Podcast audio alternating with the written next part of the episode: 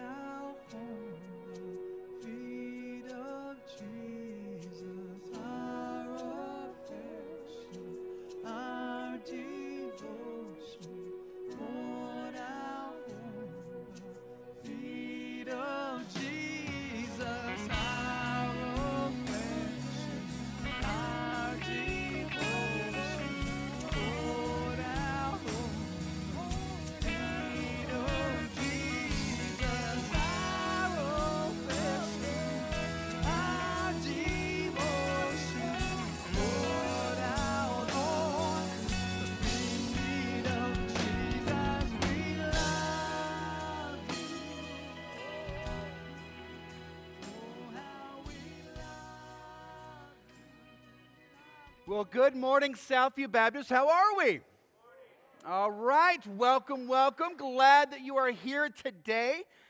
For those of you that are new, my name is Brad. I'm the pastor here at Southview. It's so good to have you with us. If you are a guest, we'd love to connect with you. Best way you can do that right now is to pull out your cell phone and simply text the word connect to the number on the screen.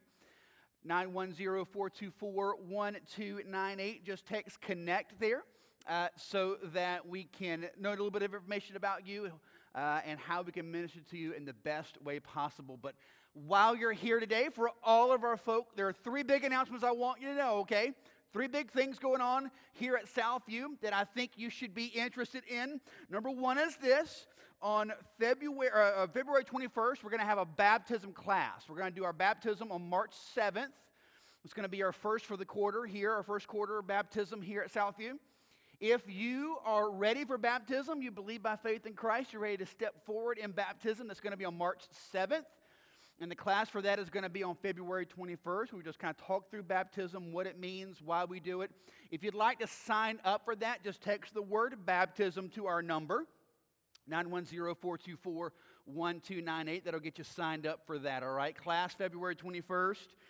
baptism March 7th. Also, in March, on March 6th, we're going to have a ladies' breakfast. So circle that in your calendar, ladies. March 6th, ladies' breakfast. Come here on a Saturday morning. March 6th, hang out, get some good food, meet some more ladies around here. So put that on the calendar. We'll get you signing up for that shortly. And then also on March 13th, we're going to have a missions dinner uh, fundraiser for our missions ministry here at Southview. We care a lot about missions, seeing the gospel go to the ends of the earth. We're going to talk about that a little bit today. And this is something we do every spring to help fund that opportunity for us. So that's going to be on March 13th. Again, circle your calendar for that so you'd uh, be ready to come. We're going to serve you the best fried chicken you've ever had in your entire life, guaranteed. And I'm Baptist, and that means a lot, what I'm saying right now, okay? Best fried chicken you've ever had in your life, and we're going to raise a lot of money to see uh, the gospel go to the ends of the earth through the people right here at Southview. So, super, super excited about that. And also, any other announcements that we have going on here, anything else that we're d- doing, download the Southview Baptist Church app. That'll give you all the announcements so you'll know everything that's going on, how to get plugged in and connected here at Southview. Uh, but I want to read a scripture to you. It's found in the book of First Thessalonians, chapter 3, verses 12 and 13. Uh, listen to what the Apostle Paul says to this church. And may the Lord make you increase and abound in love for one another and for all as we do for you, so that he may establish your hearts blameless in holiness before our God and Father at the coming of our Lord Jesus with all his saints. Uh, look again, let's, let's see what he's saying there. Look again at verse 12. May the Lord make you increase and abound in love for one another and for all. So he's asking that God would empower you to love everyone, specifically in this room, one another. He's talking to a church, and he's, this is a letter being read to this church in the worship time. And so he's saying, We're asking that God would empower you to love one another. Why? Verse 13. So that he may establish your hearts blameless in holiness before our God and Father at the coming of our Lord Jesus Christ. Here's what he means. Ready? God has a predetermined means to grow you in the faith, grow you in holiness, and make you pure in Jesus Christ. You know what that is? Look around the room. Everyone look to your right. Everyone look to your left. Everyone look around behind you, in front of you. That crazy person is that person is the tool God has placed in your life to make you more like Jesus. So here's what this means. You ready? This is why being involved in church has to be, we say this all the time, has to be more than you showing up and sitting in this room for an hour ish, depending on how long I talk. Has to be more than that. You can't engage with anybody else in this room in a deep enough fashion to make you more like Jesus sitting in here for this hour.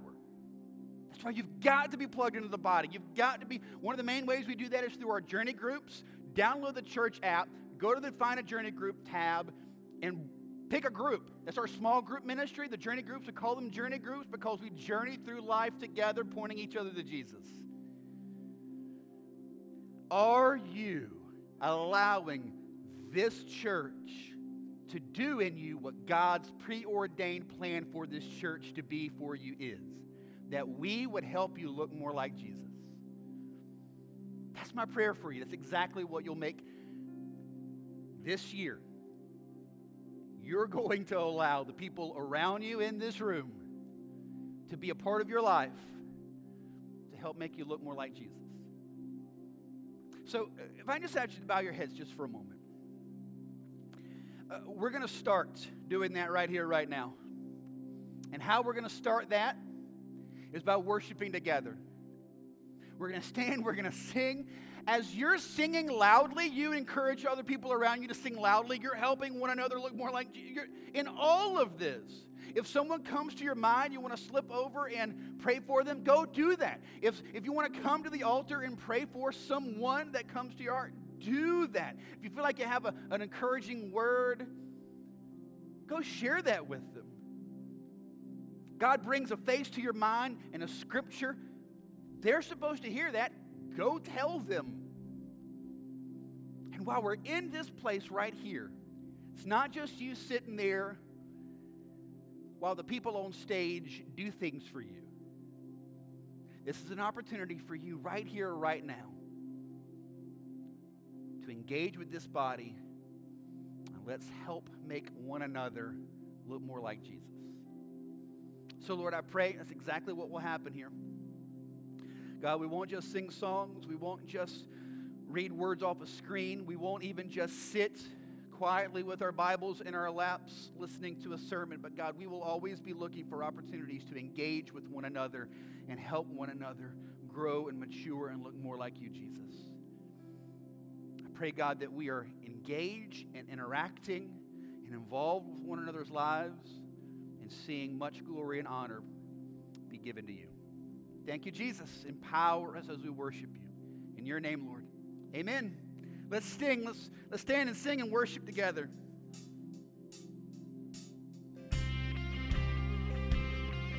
Good morning, church. Let's celebrate the God of the universe.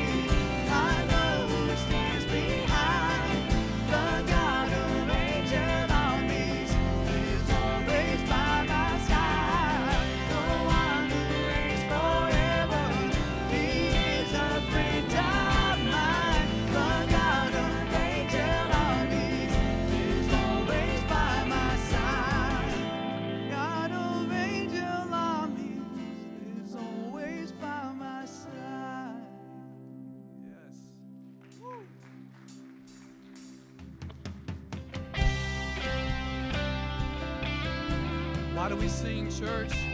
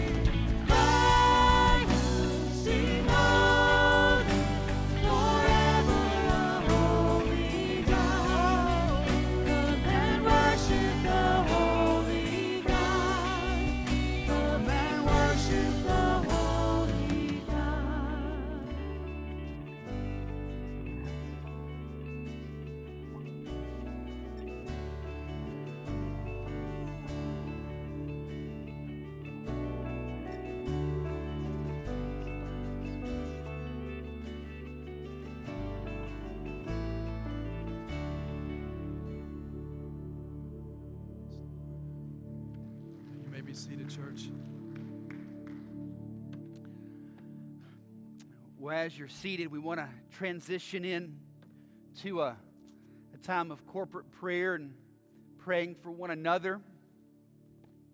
You know, as Jesus teaches us how to pray in Matthew chapter 6, he begins it by saying, Pray like this Our Father who is in heaven, hallowed be your name. Your kingdom come, your will be done on earth as it is in heaven. Jesus begins his prayer time focusing on who God is, I think one of the things that causes some unfruitfulness and a little frustration in our prayers is when we focus first on us. Um, now, there's a time for us to present our requests to the Lord, obviously, but, but that's not how it's supposed to start. Uh, and, and with this kind of idea, knowing who God is, knowing who the God is that you're praying to, changes how you pray. Uh, this is why uh, Ephesians chapter 1, verses 16 through 18, the Apostle Paul is telling the church in Ephesus what he's praying for them. And listen to what he says. He's, he, here's his main prayer for them I do not cease to give thanks for you, remembering you in my prayers, that the God of our Lord Jesus Christ, the Father of glory, may give you a spirit of wisdom and of revelation in the knowledge of him, having the eyes of your hearts enlightened Paul knew the most important thing he could pray for this church is that they would see who God truly is. And if they see who God truly is, they're going to be driven in praise and worship and pursuit of Him. The key to you having a fruitful prayer life isn't just learning a better prayer method. It's having the eyes of your heart open to see the God of whom you're, you're who you're praying to and it completely changes everything. The, the key to us having an empowered and spirit filled worship time isn't us playing your jam, right? It's, it's you having your eyes open to the God we're praising, and that empowers your, your praise to Him. Even when we jump into the word here, the, the key to you getting the most out of the word isn't just me doing a good job teaching it, it's you having the eyes of your hearts open to see the God that these scriptures speak of and point us to. So I want to take some time this morning, and, and I want us to have a corporate prayer time, and, and I want to do it in this way. I want you to, we're going we're to take some time, we're going to pray this very thing, what the Apostle Paul prayed, that the eyes of our hearts would be open, that, that God would give us a spirit of wisdom and revelation and the knowledge of Him, who He really is, having the eyes of our hearts enlightened, open to see God for all that He is and who He truly is. And so, how I want to do that this morning is this I want you to pick somebody else in this room to pray for. You're not going to go to them, you're not going to tell them that you're praying for them, but I want you to pick somebody in this room and you are going to pray for them. Right? Maybe it's someone you came with, maybe it's someone you know, maybe you don't know. Maybe you don't know anyone, you're a visitor here. Then just go third row red shirt, whatever. But I want you to pray this prayer over someone else in this room that God would open up the eyes of their hearts, that God would impart to them a spirit of revelation and wisdom and the knowledge of who He is, that, that, that their spiritual eyes would be open to truly see God. So if you just bow your heads for a moment. Get somebody in your mind who you're praying for. I've got someone. You get someone who you're praying for. Take just a minute. Take them before the throne room of heaven and ask that God would be so gracious as to do this in them.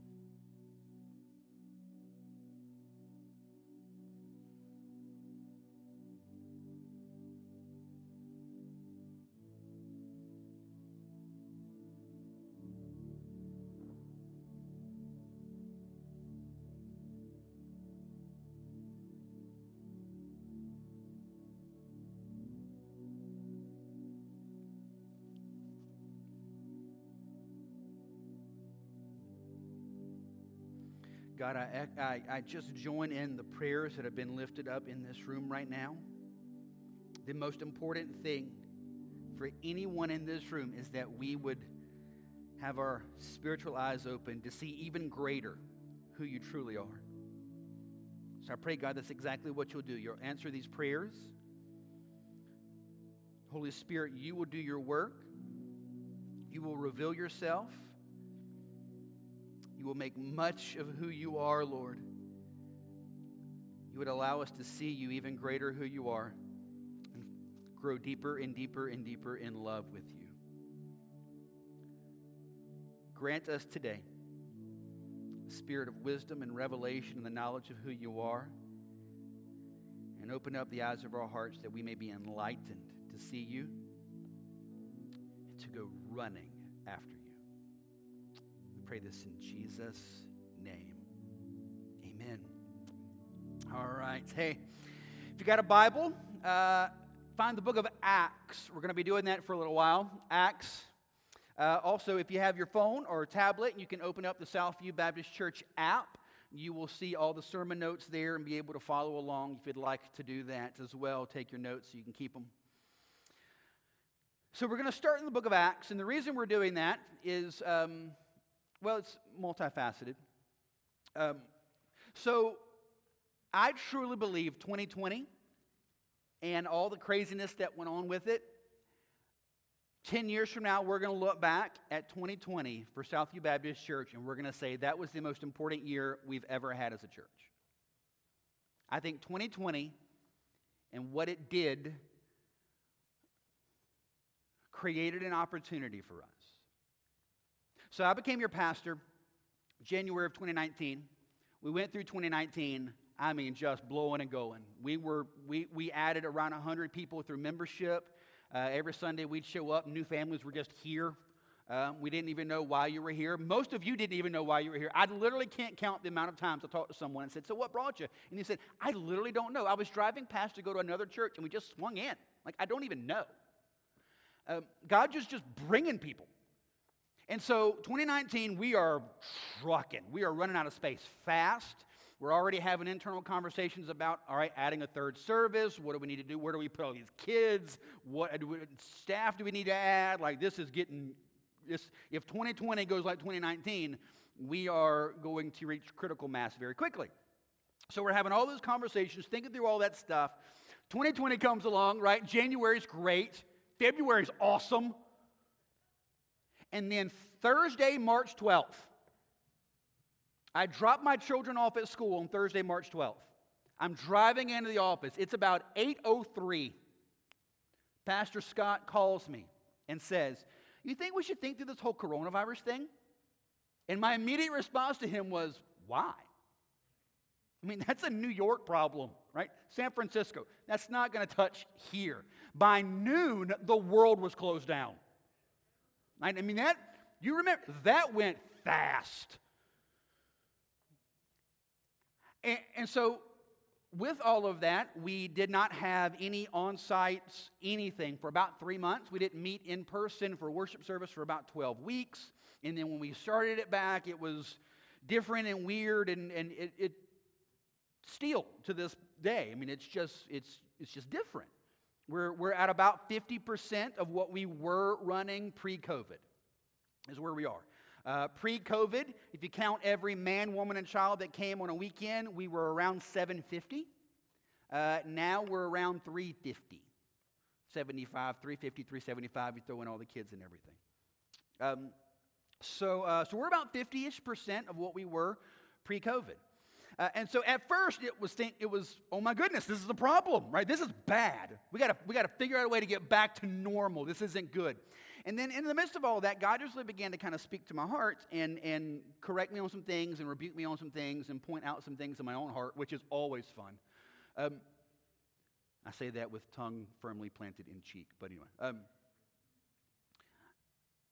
and in the process, what God showed me was this I'm not entirely sure the growth we had in 2019 was good. Not that it was bad, we're glad you're here. But as we look back on it, what we realized was this we grew mainly because we do a really good Sunday morning. And we're basically the only Baptist church between Gray's Creek and Fayetteville with a band. And so people were just showing up. We're like, wow, that's great. And so we just kept growing and growing and growing. And then eventually you grow because you're growing. It just kind of starts. And what we realized was this maybe this is an opportunity from God for us to take a step back and say, okay, are, are we really, are we doing church, quote unquote, the way that God would desire us to do church? Uh, there's a Greek word in the New Testament for church, it's ecclesia.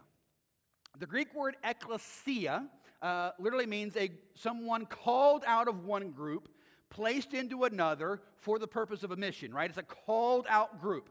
And this is the way God describes his church. They are the ecclesia. We are called out from our sin in the world. We are placed into the family of God for the purpose of pursuing and pushing forward the mission of God, right? This is his ecclesia, his called out ones.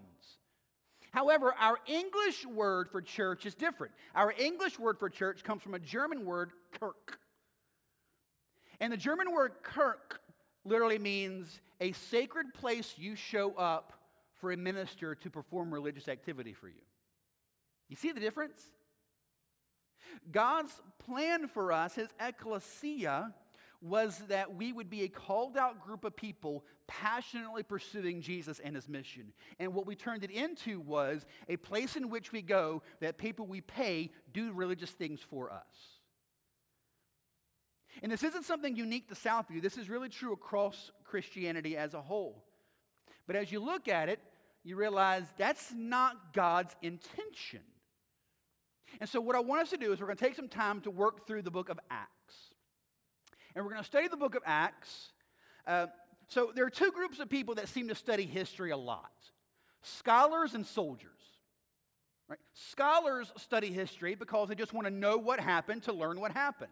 Soldiers study history because they want to learn what happened in order to pursue the mission better in the future. Does that make sense? Right? They study what happened so they can pursue the mission even better going forward. We want to study acts like soldiers. We want to look at the early history of the church. We want to see what they did, and we want to see how does this impact us to pursue the mission of Christ better. Am I tracking with you? Does that make sense? So, we want to start today very simply laying out the understanding that you have indeed been called to a mission. A mission has been placed in front of you, a mission has been placed in front of us, and we are called to pursue it. So let's jump in Acts chapter 1. We're going to jump into verse 1, all right? Acts 1, verse 1. In the first book, O Theophilus, I have dealt with all that Jesus began to do and teach until the day when he was taken up after he had given commandments through the Holy Spirit to the apostles whom he had chosen. He presented himself alive to them after his suffering by many proofs, appearing to them during 40 days and speaking about the kingdom of God. So it says in his first book. So there are two books actually written by the author of Acts, Luke. Luke wrote the book of Acts. Anyone want to guess what other book Luke wrote? Luke, right? It wasn't hard, right? That was the the questions just get harder from here. I got to be honest with you, okay? Right? So Luke wrote the Gospel of Luke and the book of Acts. It's a two part set. All right? So the first part, he's, just, he's talking through the life, ministry, death, burial, resurrection of Jesus Christ. And then in the book of Acts, he's going to be talking about the birth of the church and the expansion of the church. He says he's writing to a man named Theophilus. We have really no idea who this guy is. The name Theophilus means lover of God. So this is someone who apparently is desiring to know the Lord, and Luke is helping him in doing that. He's writing all this and giving it to him as, a, a, as an understanding of here's who Jesus is, here's what he does, here's what he did, and then here's the people of Jesus and what they're now doing. And it's interesting, uh, just real quick, I want you to see in verse 1. It says, um, In the first book, O Theophilus, I have dealt with all that Jesus began to do and teach. I love that. So the book of Luke is talking about what Jesus began to do, but Acts is talking about what Jesus continues to do. And here's the difference. Here's what all this means. Jesus is still doing his work. He's just now doing it through us. The mission, the work of Jesus, the ministry of Jesus has not ended. He came to earth to accomplish what needed to be accomplished. He ascended up into heaven. We'll see that in just a moment but his work, his ministry, his mission is still pushing forward, and we are the ones who seek to do it. Luke is about what Jesus began to do. Acts and moving forward, us, is about what Jesus is still doing. We are called into a greater mission. Anybody remember the movie The Invisible Man? They came out with a new one uh, a year or so ago. So, the Invisible Man, you can't see him unless he gets clothes, right? He puts a coat on, and there you can see him. Or I think in the new one, they throw paint on him, and boom, there he is. Jesus, in his work, his Holy Spirit, is invisible. We are the ones who clothe the work of Jesus and are able to see it in this physical world today. Jesus is still doing his work, and we're called to be a part of that. Verse 4 And while staying with them, he ordered them not to depart from Jerusalem, but, wait for the promise of the Father, which he said, You heard from me.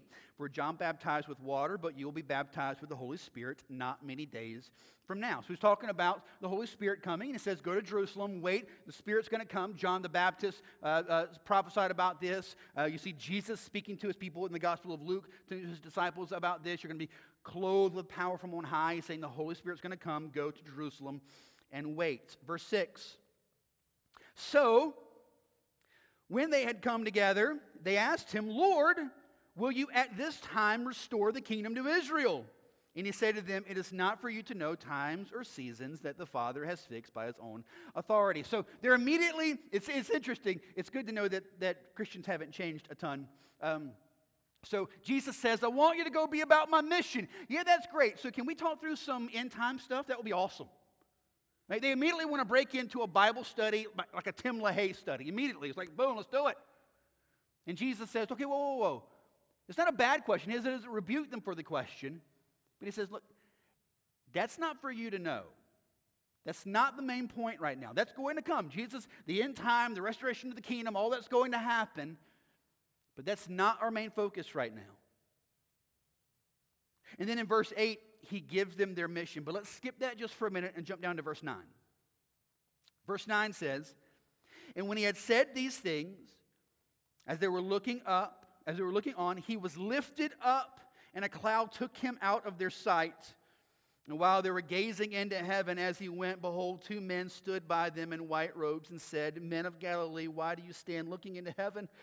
This Jesus who was taken up from you into heaven will come in the same way as you saw him go in to heaven. So in verses 9 through 11, Jesus ascends up into heaven, which had to be the most amazing sight ever. Right? They're talking to him, and he just starts lifting up. What? It's like a balloon, right? You let a balloon go, and your, kids ever do that? Let a balloon go, and they just stand there and watch it go up. It's exactly what it was. Like the stand, just watch him go up. Peter was like, "We should have tied a string to him or something." I don't know. Like he just. So he's lifting up into heaven. And they're staring for who knows how long, long enough where God was like, we got to. We got to send a couple of angels down, right? So they're staring into heaven long enough where angels have to come down and go, hey, hey, listen. Right, he, he's going to come back the same way, like he's going to come back. Let's, let's, let's focus back in on mission here now. And I think it's interesting. In verses 6 and 7, and then verses 9 through 11, what you see are the disciples being distracted. Tell us about the kingdom. Tell us about when you're going to return. Tell us about how it's all going to come together. Now, those are very important topics. But in the process of that, they were doing the same thing we do, getting so focused on ancillary side project issues, they were missing the mission. What is the mission? Verse 8.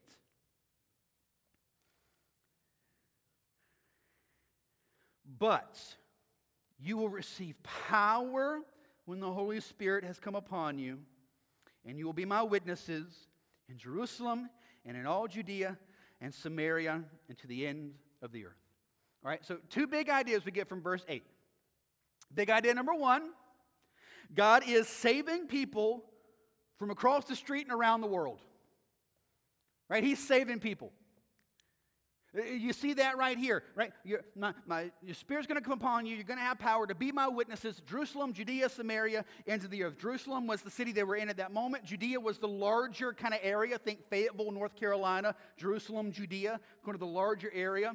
Samaria is a larger area north of that. Not only a different area, but different kinds of people people who were outcasts, people who, who um, were the dregs of society, people who no one cared about. So you're going to go Jerusalem, Judea, Samaria, all the way to the ends of the earth. So, big idea number one God is saving people from across the street and around the world. And big idea number two God's plan for doing this is to fill his people with his spirit to be his witnesses. Right? You see both of those things very clearly there in verse 8. You will receive power when the Holy Spirit comes upon you, and you will be my witnesses in Jerusalem, Judea, Samaria, and to the ends of the earth. Spirit's going to come upon you. You're going to receive power. You're going to be my witness. You're going to advance this gospel mission, right? You see those two things, right? That's not difficult to see. We can see that. Here's my question for us today, though. If it's so obvious in Acts 1 8 that this is the plan of God, right? Two things are happening in Acts 1 8. One, it's the breakdown for the rest of Acts. We're going to see that throughout Acts. They're going to take the gospel in Jerusalem, then we're going to see them take them to Judea, then we're going to see them take them to Samaria, then we're going to see them take them to the ends of the earth, right? It's the breakdown of the book, but it's also the game plan for your life and mission. You are empowered by the Holy Spirit to take the gospel across the streets, to your school, to your work, and around the world. And how you're going to do that is by us being a spirit empowered witness of God. So if it's clear in Acts 1 8 that that is what God is telling us, my question is, why don't we do it? And that's where we're going to kind of drill down in for a couple of minutes here. That we're being called to do that, that is God's desire to save people from around the world, and that his means to accomplish that is through us being his spirit and power witnesses. If that is obvious that that's there in Acts 1 8, why don't we do it? Why isn't the church in greater droves seeing the mission of God advanced around the world? Uh, some would say we need better methods we need better methods, better technology. That's what we need. We need, a, we need a, a, better social media plan. We need, we need better methods, and then we can reach the world. Well, we're going to see in Acts that the first church had no methods. They were just people filled with the Spirit of God, and they turned the world upside down. So, well, we need more Bible studies. If we just knew more about the Bible, then we would. Well, that's not true either. The scribes and Pharisees knew more of the Bible than anyone, and they didn't follow Jesus, they killed him. Well, we need to experience the miracles. That's the difference. That's it right there. Acts, you're going to see miracle and miracle and miracle and miracle. We don't see those happening. That's why if we just saw those, then we would be about the mission. That's not true either. You realize almost 100%, almost 100% of the people who were personally healed by Jesus never followed him as Lord? Never followed him as Lord. Almost all of them. For three years, he did miracle after miracle after miracle after miracle after miracle. We're going to see next week in Acts chapter 1, you know how many people at the end of it all actually still followed him? 120. You see, the people of Israel, walking through dry ground, Red Sea, right? Red Sea parts to walk across on dry ground. One of the greatest miracles ever recorded. You would think, man, that's got to really push them forward. A month later, they're worshiping a golden calf and having an orgy. Right? The greatest miracle of all time sustained them for about three and a half weeks. That's not the answer.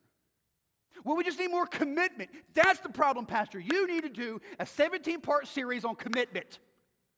And if people were more committed like we used to be back in the day, then we're going to be all right.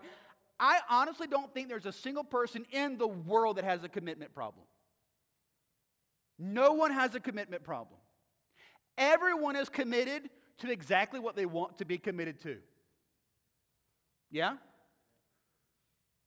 It's not that people aren't committed. They're just committed to different stuff.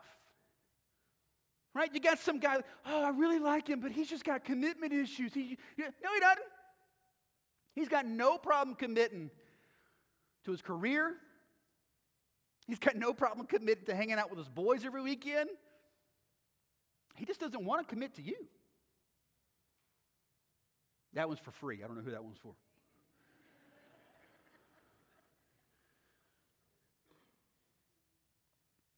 It's not that people aren't committed to the church. It's not that they can't commit to the church.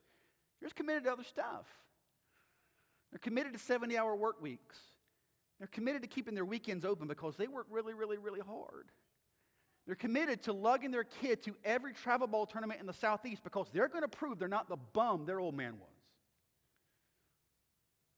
It's not that we're not committed. It's not that we can't commit. It's committed to other stuff. So then, what is the issue? Why don't we, as a general rule, look at Acts 1 8 and say, Yes, here we go. The Spirit empowered witnesses of God pushing forward the mission of Jesus Christ. Why don't we do it? I think the answer is this. I think the real issue is the message of the gospel of Jesus Christ has not fully and completely changed us. We're not absolutely 100% fully immersed and overwhelmed by the glory and majesty of Jesus Christ. The early church gave up property, gave up freedom, gave up their lives.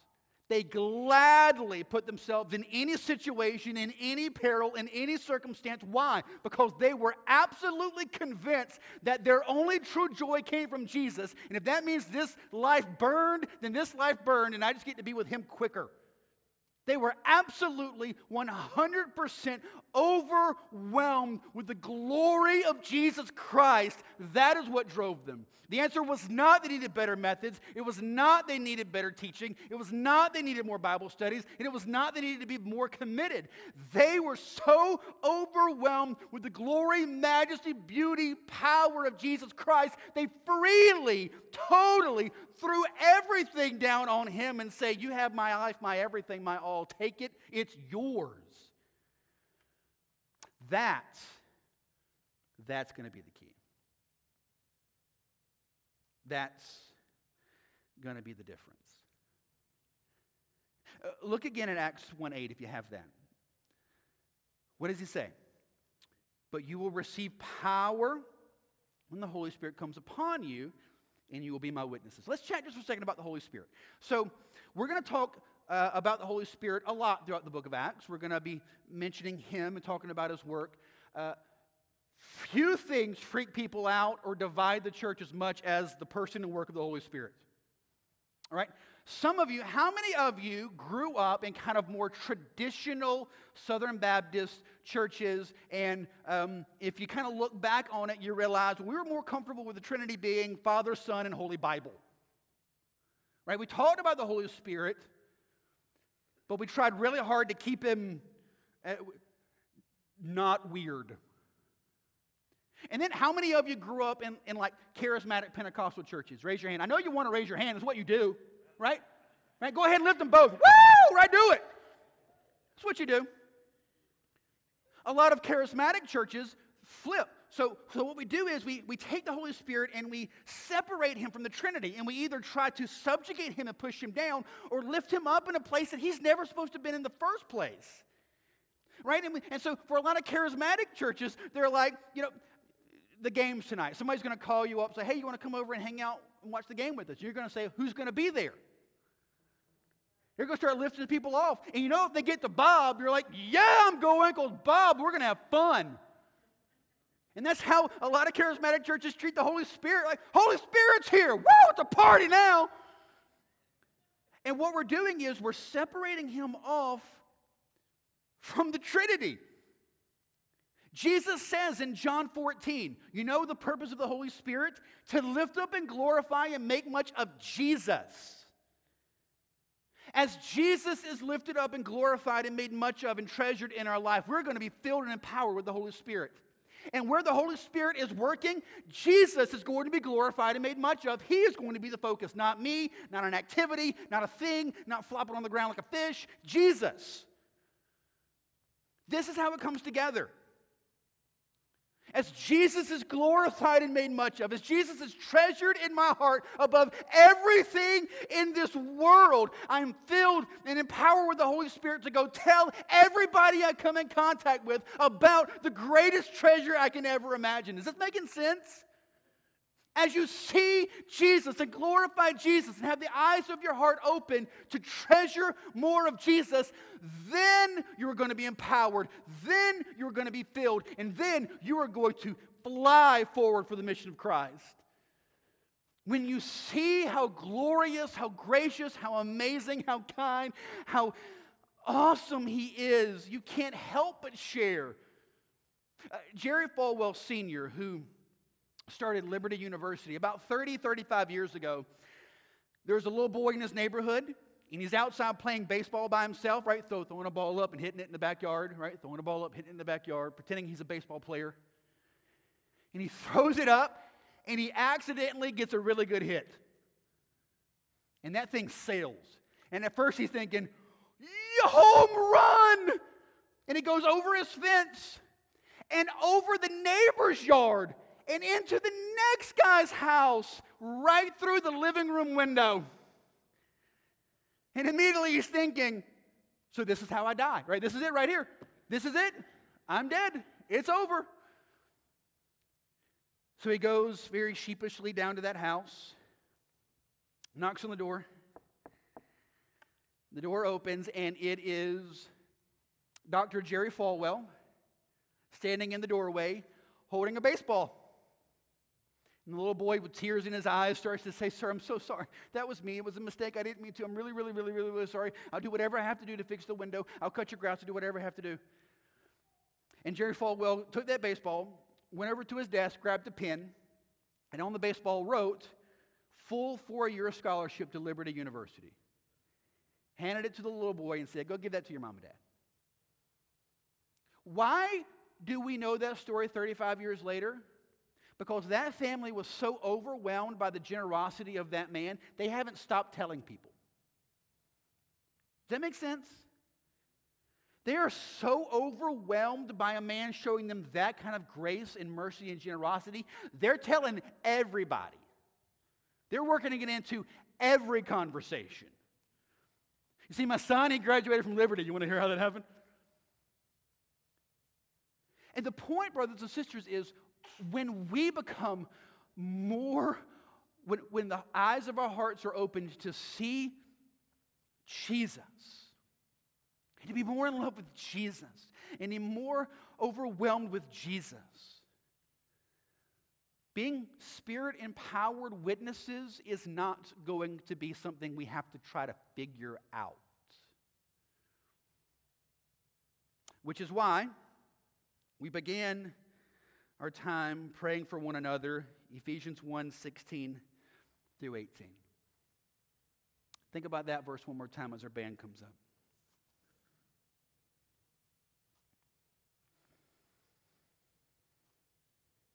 I do not cease to give thanks for you, remembering you in my prayers, that the God of our Lord Jesus Christ, the Father of glory, may give you the spirit of wisdom and of revelation in the knowledge of Him, having the eyes of your hearts enlightened. Acts 1 8 says, But you will receive power when the Holy Spirit has come upon you and you will be my witnesses in Jerusalem, Judea, Samaria, and to the ends of the earth. We have been given a great and glorious and overwhelming mission. The only way we're going to be able to fulfill that mission is if we're filled and empowered with the Spirit of God. The only way we're going to be filled and empowered with the Spirit of God is if we are glorifying, treasuring, making much of Jesus in our own life. And the only way we're going to glorify, treasure, make much of Jesus in our own life is if the eyes of our hearts are open to see who Jesus really is. Man, as we see him for who he really is, we can't stop. So I'm going to ask if we just bow our heads just for a moment.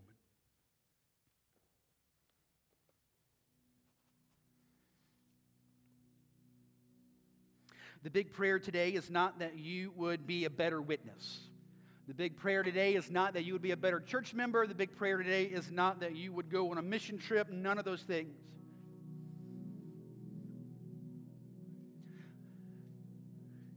If we try to fix that stuff, that's just us putting the proverbial band aid on a broken leg. The real issue is do we treasure Jesus so deeply in our hearts that just like that first church, we would do anything, go anywhere, put ourselves in any situation to further his mission?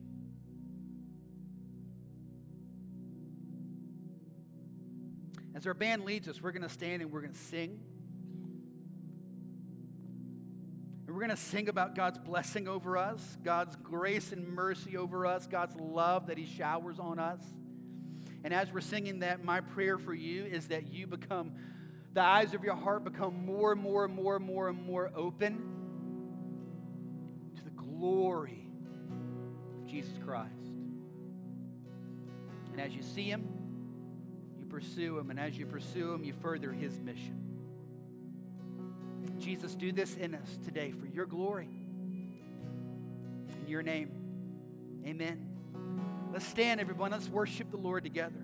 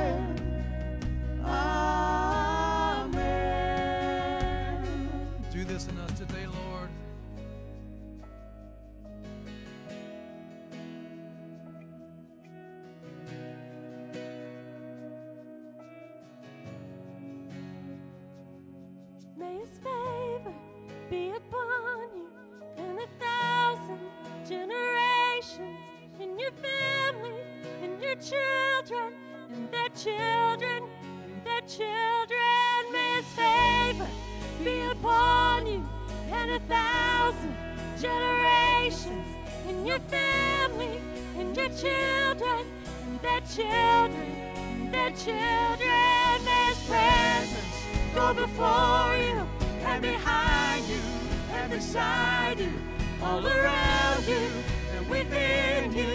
He is with you, He is with you in the morning,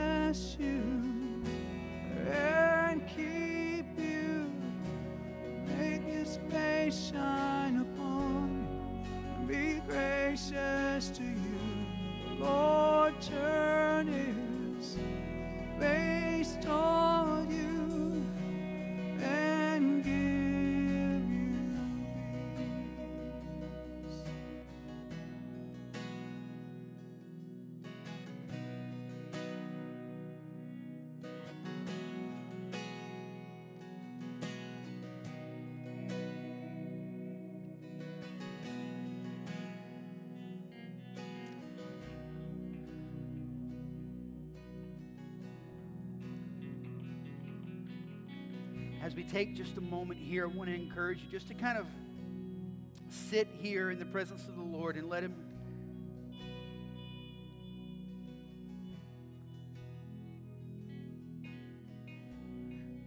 allow the Holy Spirit to again open up the eyes of your heart and see who He really is. He is a gracious, merciful, loving, glorious God. He is for you. He sent His Son to, to, to break down all that separates you and Him. He sent His Holy Spirit to fill you and empower you, to, to convince you and to show you and prove to you that you are indeed a son and daughter of God to pour God's love into your hearts so you can be gifted and empowered to bring much glory and honor to Him.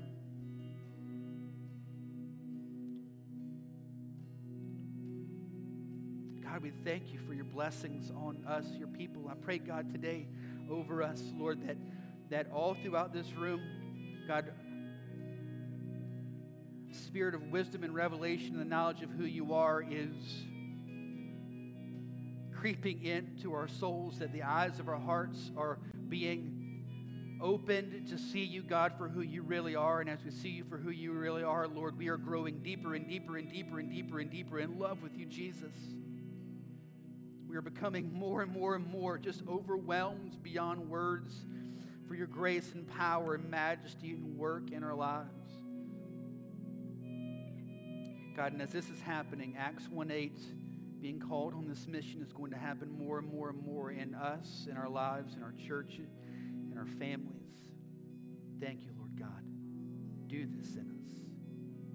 Thank you,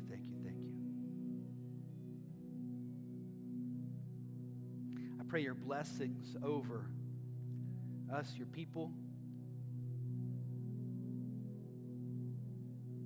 All week long this week, I pray, God, that you would continue to be speaking to our hearts and let us grow deeper and deeper and deeper in love of you, Jesus. Thank you.